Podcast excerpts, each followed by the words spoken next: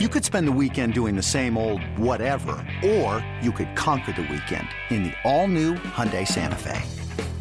Visit HyundaiUSA.com for more details. Hyundai, there's joy in every journey. The following is a presentation of the Treasure Island Baseball Network. From the diamond to the clubhouse to the front office, this is the show that feeds the passion for all Twins fans. It's Inside Twins.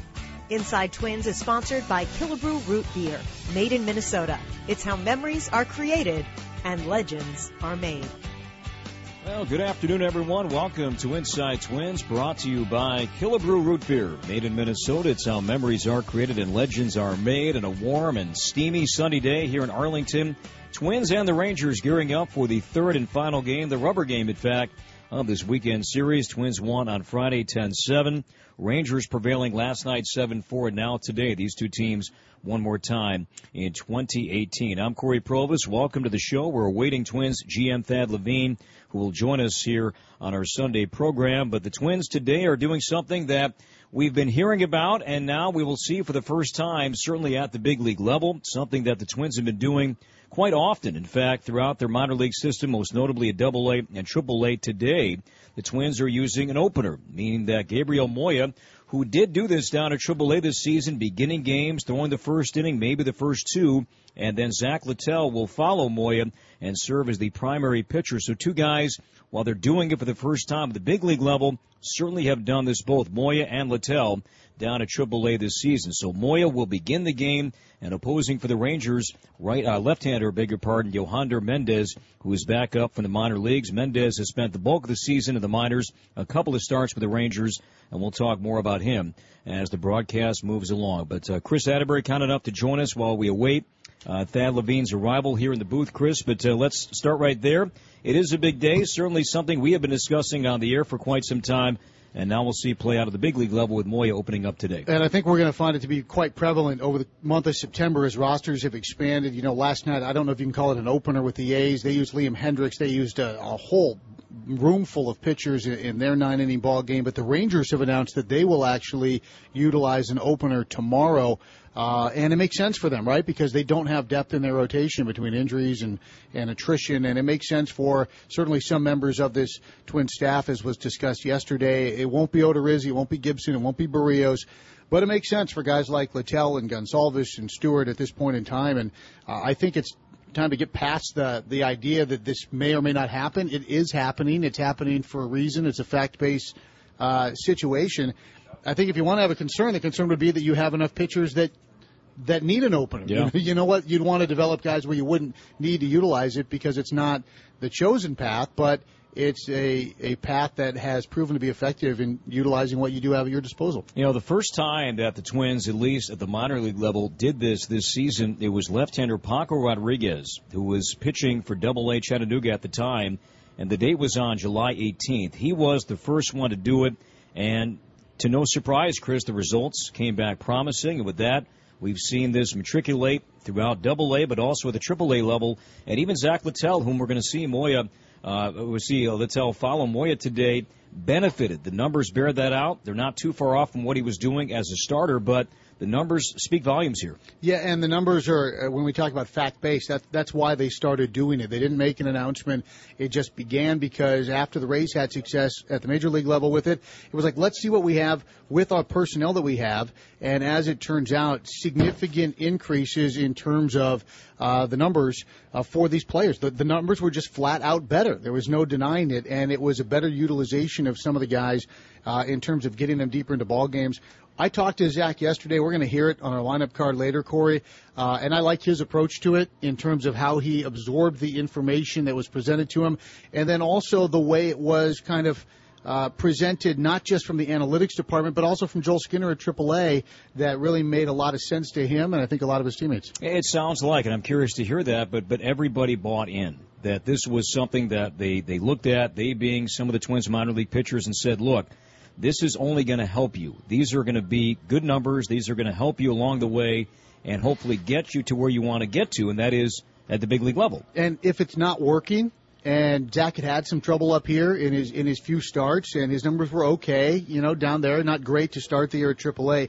If it's not working, and someone comes to you and says, "You know what? We think you can get to the big leagues. You can help in the big leagues, but here's what you have to do to get there."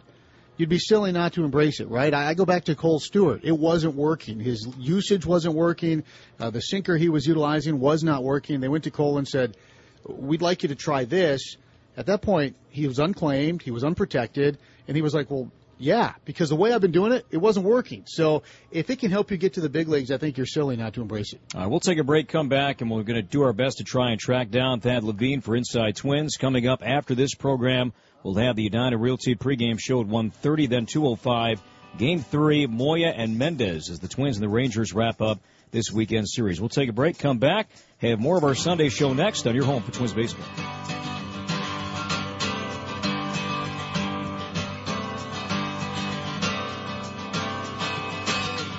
Dave Lee, tomorrow at 6. Twins Baseball Now. News Talk 830 WCCO.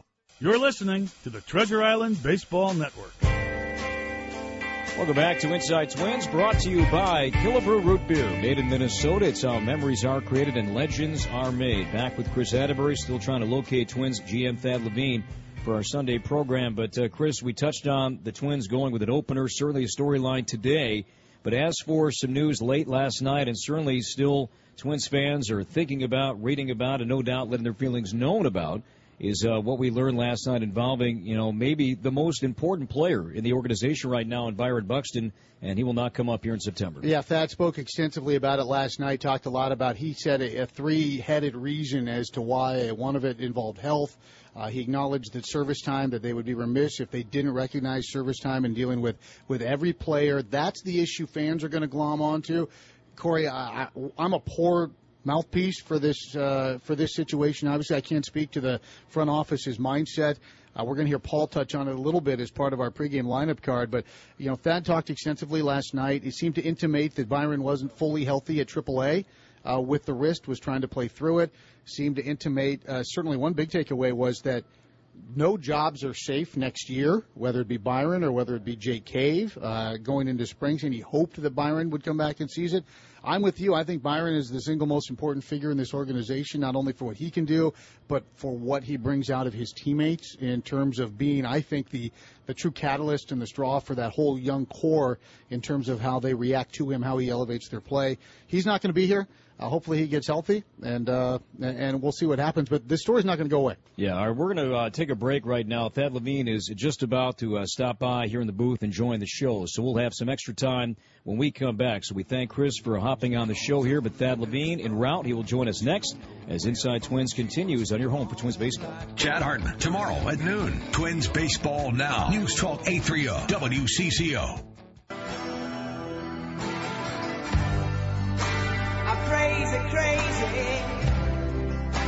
Welcome back to Inside Twins, brought to you by Killebrew Root Beer, made in Minnesota. It's how memories are created and legends are made. Thad Levine should be joining us here any minute for our Sunday program. Twins and the Rangers coming up at just after 2 o'clock here Central Time and a warm and steamy day in Arlington. Gabriel Moya will open up the game today for the Twins, and then Zach Littell will follow. Yohander Mendez back up from the minor leagues. He will oppose for the Rangers. Twins are 63 and 72. Rangers at 59 and 77. And the Twins uh, will have a lineup today of Forsythe, Adrianza, Polanco, Grossman, Kepler, Astudillo, Cave, Jimenez, and Johnny Field for the ball game today. And as promised, we are now joined by Twins Senior Vice President and Team GM Thad Levine. Thank you for your time, and first of all, welcome back to Arlington. Thank you. It's great to be here. I mean, you've been familiar with this, and you've uh, you've been here. Of course, you worked here before you you came back and uh, joined the Twins. But this has to be awfully nice to come back here. It's great. You know, there there are tons of friends, family here. Spent 11 years of my career here, uh, very formidable years. I, you know, I was started a family here, uh, helped rebuild the the Texas Rangers, uh, part of a tremendous front office group. Uh, saw an ownership change, had a chance to go to the playoffs a few times. And now I think they're about to start a, a rebuild. So it's it, we kind of saw the, both the ups and downs while we were here, but great fan base, a great employee group, and it's it's great to come back home. And they're going to play in this ballpark for one more season. Move just uh, next door, just uh, above right field, is where they're building a, a brand new facility. And this place opened up in '94. In, were they in need though of a new ballpark that that quickly? I don't think so. You know, you, you go around this ballpark, and I think there's still a lot of great elements, and I think the ownership group has really done a lot to to renovate this ballpark over the last 10 years. I think the biggest uh, challenge, which is similar to what we face in Minnesota for the exact opposite reason, is the heat's pretty oppressive here. Yeah. And so I think the genesis of, of building a new ballpark was to have a retractable roof, have the ability to seal the place, air condition it, and allow the fans to really enjoy a spectrum of events here.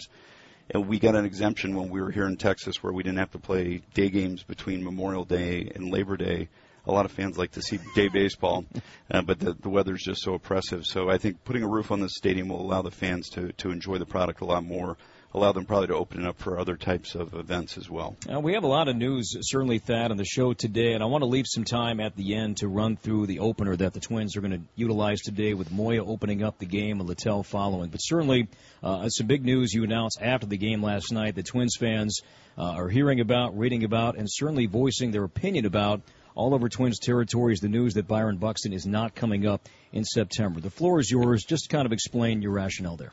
So, uh, you know, and, and, and I, would couple two players together here, Fernando Romero and Byron Buxton, both guys that we view as part of the future of this franchise in big parts. Uh, in Fernando Romero's case, it's probably a little bit more simplified. He's coming back from Tommy John. He ended up increasing his his innings pitched by about 20% this year, which is about a, a figure that you feel comfortable with. You don't want to push him much past that. It sets him up to throw 175 plus innings next year, which makes him very eligible to be part of our, our starting rotation coming into 2019 and beyond. In Byron's case, you know, similarly, we're also investing in the 2019 version of, of Byron Buxton and beyond that. It's it's been a season, you know, that has been checkered with some injuries and and some disappointments. And you know, I think as we look back on what we believe to be a tremendous storied career for Byron Buxton. I think we'll look back at 2018 and, and look at it as a blip on the radar screen. But we want to put him in the best position to regain his stature as one of the best outfielders in the game and one of the most dynamic players in the game. We believe the best thing to do right now is to is to set up a chance for him to get perfectly healthy. To his credit, he's been playing through an, an, a wrist injury, which is limiting him somewhat. Uh, but I think we feel like he can get healthy this off season Two is there was a performance component to this decision. You know, we're not going to run from that element of it. And then lastly, it's the opportunity in the big leagues. We view Byron Buxton unequivocally as a starting outfielder. With the way our team sets up right now, with the performances of Eddie Rosario, Max Kepler, Jake Cave coming on late here, and now Robbie Grossman coming back and playing as well as he has, we didn't necessarily see the everyday at bats. And so we want to set him up to be an everyday outfielder. We think the best thing to do is to start investing in that program right now I want to say just without question, we understand that Byron sees this very differently. And these are the really difficult conversations. And I will say, even in my personal development in my own career, this is a huge step for me because I used to be the person who would go behind the guy who delivered the bad news and try to mend the fences. And so now I'm delivering the bad news, you know, shoulder to shoulder with Derek Falvey and Rob Antony. And, and those are tough decisions to make. But I think we really believe this is the best thing for Byron in his future, which we still view as exceptionally bright. Did he find out truly from from you or Derek or somebody within the front office, or did he find out through Joel Skinner that this was indeed, maybe through his representation, that this was the path? And if so, would you like to take that back and ideally, in a perfect world, deliver that news yourself? So. You know, just in complete candor uh, with regards to that, uh, one of the beauties of Derek and I working hand in hand is that in these types of instances, we think it's imperative to tell the agent as well uh, because especially when we're delivering bad news, we expect that the player's first call is going to be to the agent. And now we're, we're not expecting the agent to be in concert with our decision making, but we at least want to make him aware such that he is not blindsided by this information. So in this instance, we reached out to the agent and Byron concurrently. We ended up talking to the agent. Byron did not necessarily engage with us at that time, which is totally his prerogative. I think anytime somebody gets bad news, it's up to them. They're totally entitled to respond exactly as they as they see fit. We aspire to talk to Byron. Uh, he has spoken to Joel Skinner. We have spoken to his agent. He was very much aware of the move, uh, some of the rationale as as explained by the agent and by Joel before we made the move. We have not spoken to him directly. We want to, we're prepared to be patient. We want to talk to Byron. We want to restore that relationship, but this is entirely on his time. He's the one who who received some of the bad news here. So it's up to him as to when he wants to reach out to us, but we're, we're going to welcome that conversation when he's ready. One more thought before we take our last break on the show. Regarding mending fences here a little bit, do you give this time? Do you wait until the season, the big league season is over, and then kick up the conversations at some point this off season, or do you try to pounce on this quickly? I, I would prefer to speak to him as soon as he is ready to talk to us. But once again, I do think it's up to him to let us know when that is.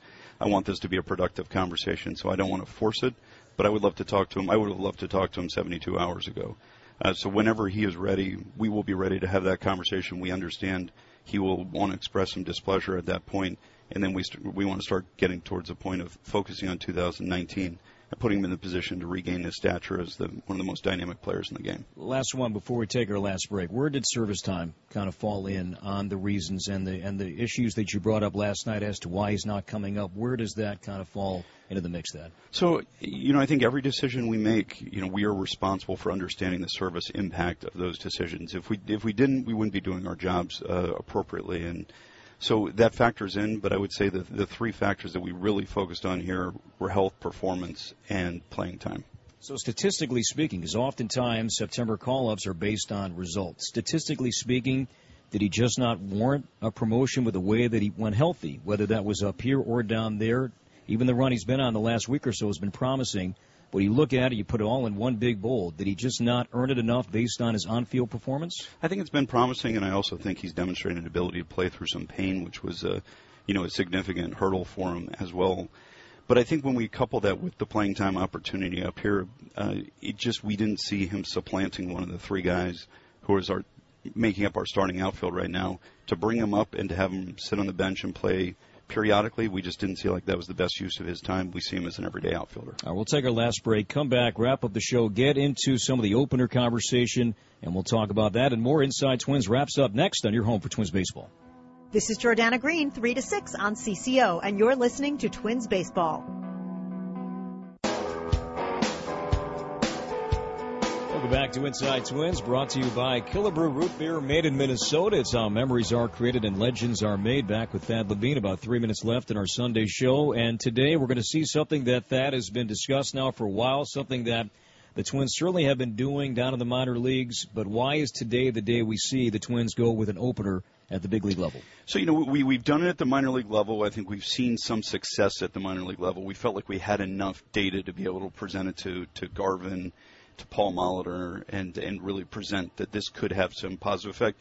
And then it made a lot more sense to do it today because we have September call-ups, so we've got some reinforcements. So for whatever reason this goes a little bit sideways, we will not have torched our whole bullpen heading into what's going to be a very challenging series in Houston. So I think all those things factored in to making this the right time to try it. The, the, the data is interesting, and I've heard about it. I haven't seen it, but I've certainly heard a lot about it. Uh, you know, chatting with some folks who, who've been following this and, and studying this uh, since this began in, in really early to mid July. What's better, individual ERA or team wide ERA? Is there one dominant stat that you point to as why this has been successful? So we, what we've seen in the minor leagues and what we've seen from really tracking what Tampa Bay's done, I think they've done this the most extensively in the major leagues, is you're seeing team ERA dropping, uh, which is which is very helpful. And I think just quite simply, what we're seeing is we're seeing some of our better relief pitchers pitching at the beginning of games neutralizing the other team's ideally one through five hitters that allows then the starter who's going to pitch the majority of the innings to start his game facing the bottom of the order, which should be the subordinate hitters in the order, such that when they get around to the third time in the order, the first hitters they hit face for the third time are the bottom of the order, not the top of the order. So similar to why we use some of our best relievers in the seventh and eighth innings against the one through five hitters in the lineup, we're just starting the game doing that, allowing the hopefully the starter to go a little bit deeper in the game as a function of seeing the lesser hitters a third time in the order rather than the best. Last minute of the show. Twins relievers that, that you think will be off limits, that will not do this, that will not open up games or who? So uh, Paul sat down with the entire pitching staff, and I think we're looking at it less as to which relievers may not do it, more so which starters we may not do this with uh, right now. So this is going to be experimental for us in September. I think some of the more established starters on our team, you're going to still see start. I think some of the maybe less established younger stars on the team, we may start using the starter concept with. So I think some of our relievers will be fair game. We've got a lot of guys that we think are capable of getting four to six outs against really good hitting. Uh, it's more that we're going to limit the starters that we we marry this up with. Well, Thad, we got a lot in in a short amount of time, but thanks for coming up. Thank you very much. Uh, we thank Thad Levine for joining us here on our Sunday program. We are just getting started. Stick around. The Edina Realty pregame show is moments ahead. Then we'll have game three. The Twins and the Rangers. Gabriel Moya will open up the game. We'll see Zach Littell follow. And Yohander Mendez, left-hander, opposing for the Rangers. We thank you for joining us and for tuning in. Stay tuned. Much more to come right here on your home for Twins Baseball. You have been listening to Inside Twins, brought to you by Killebrew Root Beer. Made in Minnesota. It's how memories are created and legends are made.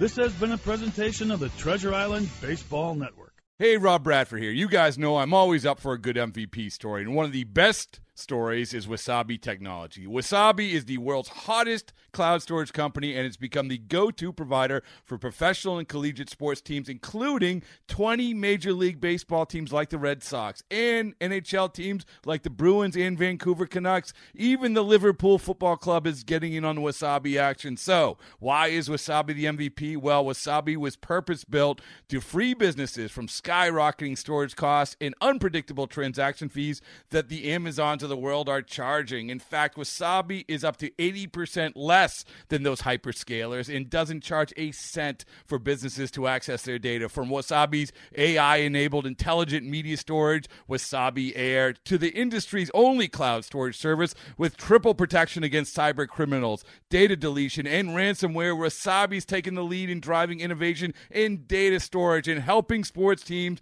to unleash the power of their data. Wasabi, another Boston based championship team.